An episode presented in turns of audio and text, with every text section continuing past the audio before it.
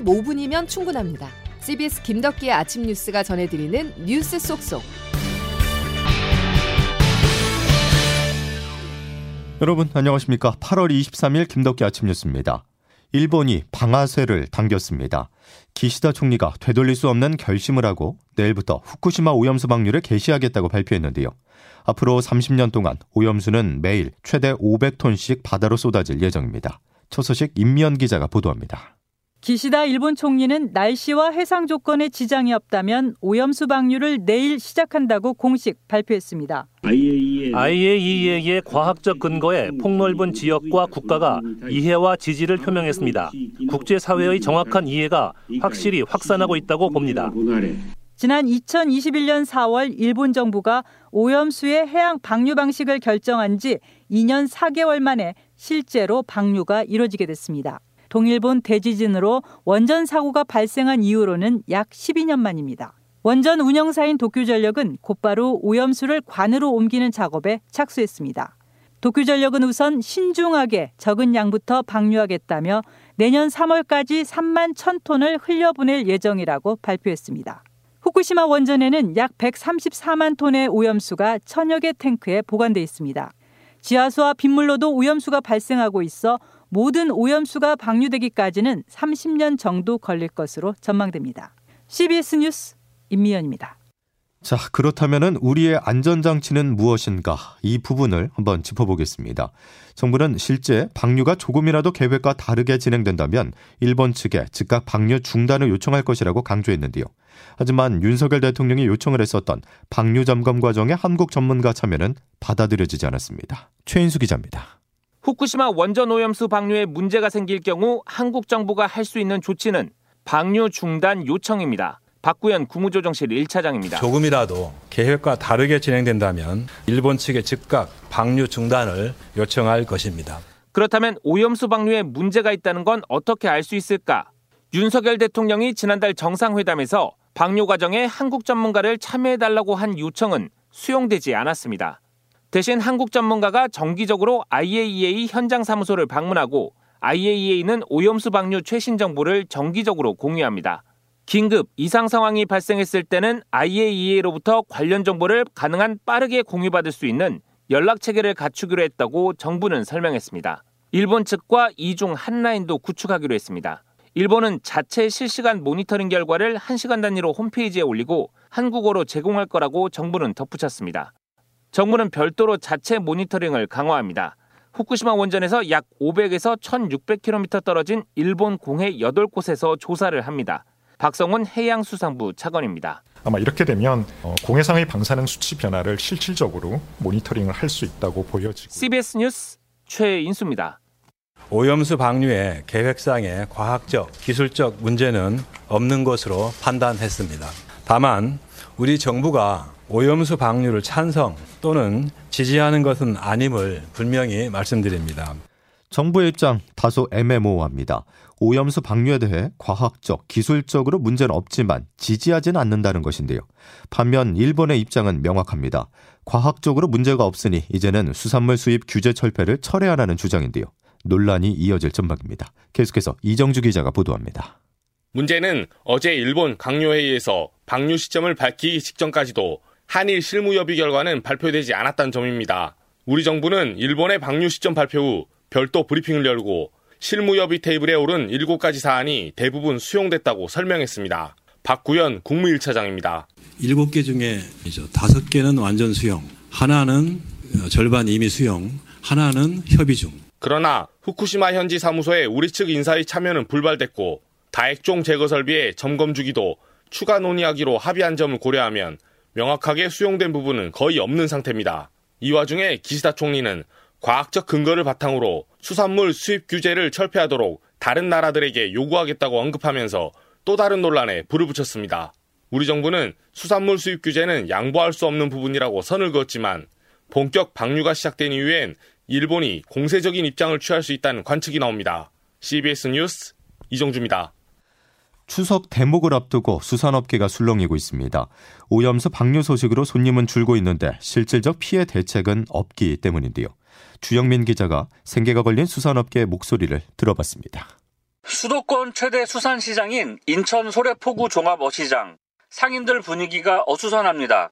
인근 바다의 오염도를 확인하고 원산지 허위 표시를 단속하는 것 말고는 별다른 대책을 내지 못하는 정부가 원망스럽다고 입을 모읍니다. 정부가 현실적으로 과학적으로 증명을 해줘야 되는데 그런 부분들을 또 미흡하게 대처를 하고 있으니까 선량한 시민들만 지금 피해 보고 있는 거고. 어민들도 수산물이 믿고 사 먹을 수 없는 식품으로 전락할 수 있어 수산업계 전체의 몰락을 가져다 줄 수 있다고 걱정하고 있습니다. 일본에 있는 수산물을 갖다 수입을 해오지 말아야 되는데 수입을 해오고 있잖아 현재. 그 핵물질을 방류하게 되면은 어민들이 아무리 많은 물량을 잡아도 믿고 사 먹을 수 없는 제품이 돼버리잖아. 어민과 상인들은 이틀 전 금어기가 풀린 가을 꽃게 가격에 주목하고 있습니다. 국내 소비자들이 제철 수산물인 꽃게를 얼마나 찾느냐가 오염수 방류에 따른 영향을 가늠하는 기준이 될 수 있기 때문입니다.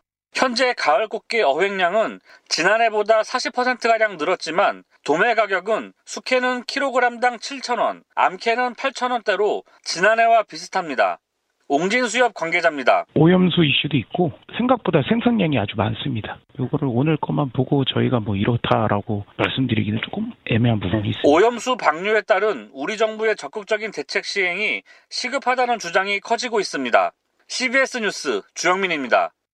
전 세계에서 일본산 수산물을 가장 많이 수입하는 국가 중국이 강하게 반발하고 있습니다.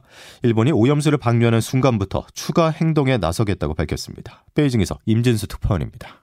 일본의 발표에 가장 먼저 나선 곳은 중국의 특별자치구 홍콩입니다. 존리 홍콩 행정장관은 어제 일본산 수산물 수입 금지 확대 조치를 즉시 실시하겠다고 발표했습니다. 중국 본토도 추가 대응에 나서기로 했습니다. 왕원빈 중국 외교부 대변인입니다.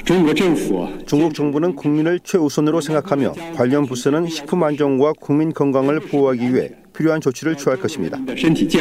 중국은 이미 지난달부터 경고 차원에서 일본산 수산물에 대한 방사선 전수 검사를 실시한 바 있습니다. 통관 절차를 까다롭게 해 신선도가 생명인 수산물 수출입에 타격을 주겠다는 의도입니다. 여기다 해고염수 방류가 개시되면 수입 제한 조치가 수산물에 그치지 않고 다른 일본산 제품으로 확대될 것으로 전망됩니다. 다만 중국 정부가 직접 나서는 수입 제한 조치가 무역 분쟁을 유발할 수도 있어 대신 민간이 동원된 대규모 불매운동이 벌어질 가능성도 배제할 수 없습니다. 베이징에서 CBS 뉴스 임진수입니다. 이어 미국입니다. 미 언론들이 주목하는 건 오염수 방류에 대한 안전 문제보다는 한일 관계입니다. 관계 개선의 변수가 될 수 있다는 분석인데요. 자세한 내용 워싱턴에서 최철 특파원이 보도합니다. 뉴욕타임스는 일본의 오염수 방류가 한일 간 우호 관계를 복잡하게 만들고 있다고 보도했습니다.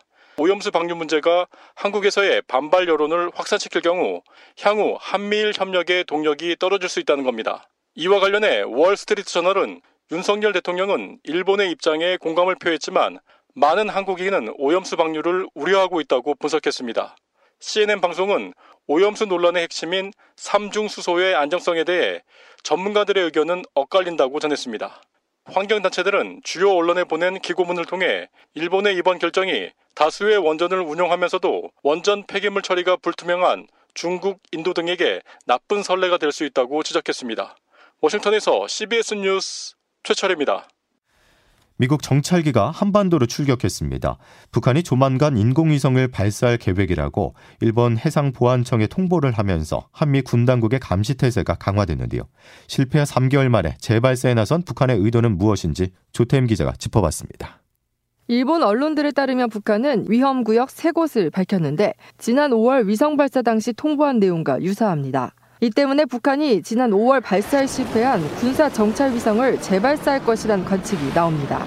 북한의 위성 재발사 예고는 기술적 결함 보완에 성공했다는 건데 전문가들은 군사적 효용성은 낮을 것으로 보고 있습니다. 불과 3개월 사이 기술적 결함을 보완했을지도 의문이지만 지난 1차 발사 당시 군 당국이 잔해를 수집해 조사한 결과 매우 조악한 수준이라고 밝힌 바 있습니다. 그럼에도 북한이 재발사에 나선 건 대북 공조 수위를 높인 한미일 정상회의와 그제부터 시작된 한미 연합 군사연습 을지 프리덤 실드에 대한 반발적 성격으로 보입니다.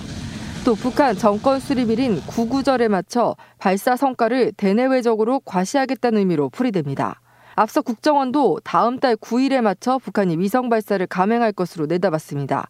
국회 상법 의원입니다. 9월 9일 정권 창건 75주년의 분위기를 띄우기 위해서 우리 군은 미사일 탐지와 추적이 가능한 이지스 구축함을 서해에 배치했으며 미 공군의 정찰기도 한반도 상공으로 출격하는 등 감시 태세에 돌입했습니다.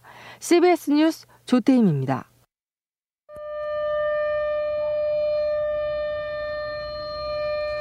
자, 지금 듣고 계신 경보 사이렌 오늘 오후 2시에 울립니다. 공습 경보가 발령되는 20분 동안 주요 도로에 대한 교통 통제와 일반 시민들의 외부 활동이 제한됩니다. 국민들은 즉시 가까운 민방위 대피소나 안전한 지하 공간으로 대피해야만 합니다. 전국 규모 공습 대비 민방위 훈련은 2017년 이후 6년 만인데요. 또 소방 등 긴급 차량에 신속하게 이동하기 위한 전국 동시 소방차 길터주기 훈련도 진행될 예정입니다. 다음 소식입니다. 윤석열 대통령이 신임 대법원장 후보자로 이균용 서울 고등법원 부장판사를 지명했습니다. 대통령과 서울대 법대 1년 선후배 사이로 친분이 있다고 알려져 있는데요. 임명되기 위해선 국회 동의를 구해야 하는데 민주당 송곳 검증을 예고했습니다. 보도에 김승모 기자입니다. 차기 대법원장 후보로 지명된 이균용 부장판사는 정통 보수법관으로 평가받습니다. 일본통으로 꼽히는 이 부장판사는 법원 내 엘리트 모임이자 사법부의 하나회라는 비판을 받는 민사판례 연구회 회원으로 진보 성향의 우리법 연구회 출신인 김명수 대법원장과는 대척점에 있습니다. 이 후보자가 대법원장에 임명되면 대법원 전원합의체도 보수 우위로 재편될 것이라는 전망이 나오는 이유입니다. 이 후보자는 재작년 대전고등법원장 취임사에서 김명수 대법원장 체제를 신랄하게 비판해 화제가 됐습니다. 법원이 조롱거리로 전락하는 등 재판의 권위와 신뢰가 무너져 내려 뿌리부터 흔들리는 참담한 상황이라고 직격한 겁니다. 이른바 55클럽 의혹에 입사인 권순일 전 대법관에 대해서도 비판적인 의견을 밝히기도 했습니다. 다만 더불어민주당이 송곳 검증을 예고한 가운데 국회 임명동의안 표결을 쉽게 넘을지는 미지수입니다.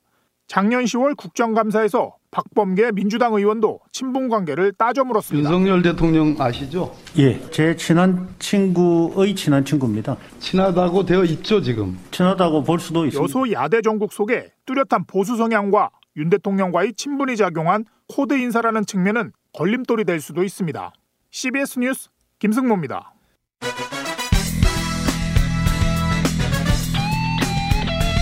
핵심만 담다. Save your time. 김덕기 아침 뉴스 여러분 함께하고 계십니다. 지금 수도권과 전라권에 호우특보가 확대되면서 중앙재난안전대책본부 1단계 가동에 들어갔는데요. 기상청 연결해서 자세한 날씨 알아보겠습니다. 이수경 기상 리포터. 네, 기상청입니다. 예, 출근길 호우특보가 내려진 지역 어디입니까? 네, 현재 경기 북부와 경기 서해안, 강원 북부와 호남 해안을 중심으로 호우특보가 내려진 모습인데요. 이 지역에는 시간당 10에서 20mm 안팎의 비가 오는 곳이 있습니다.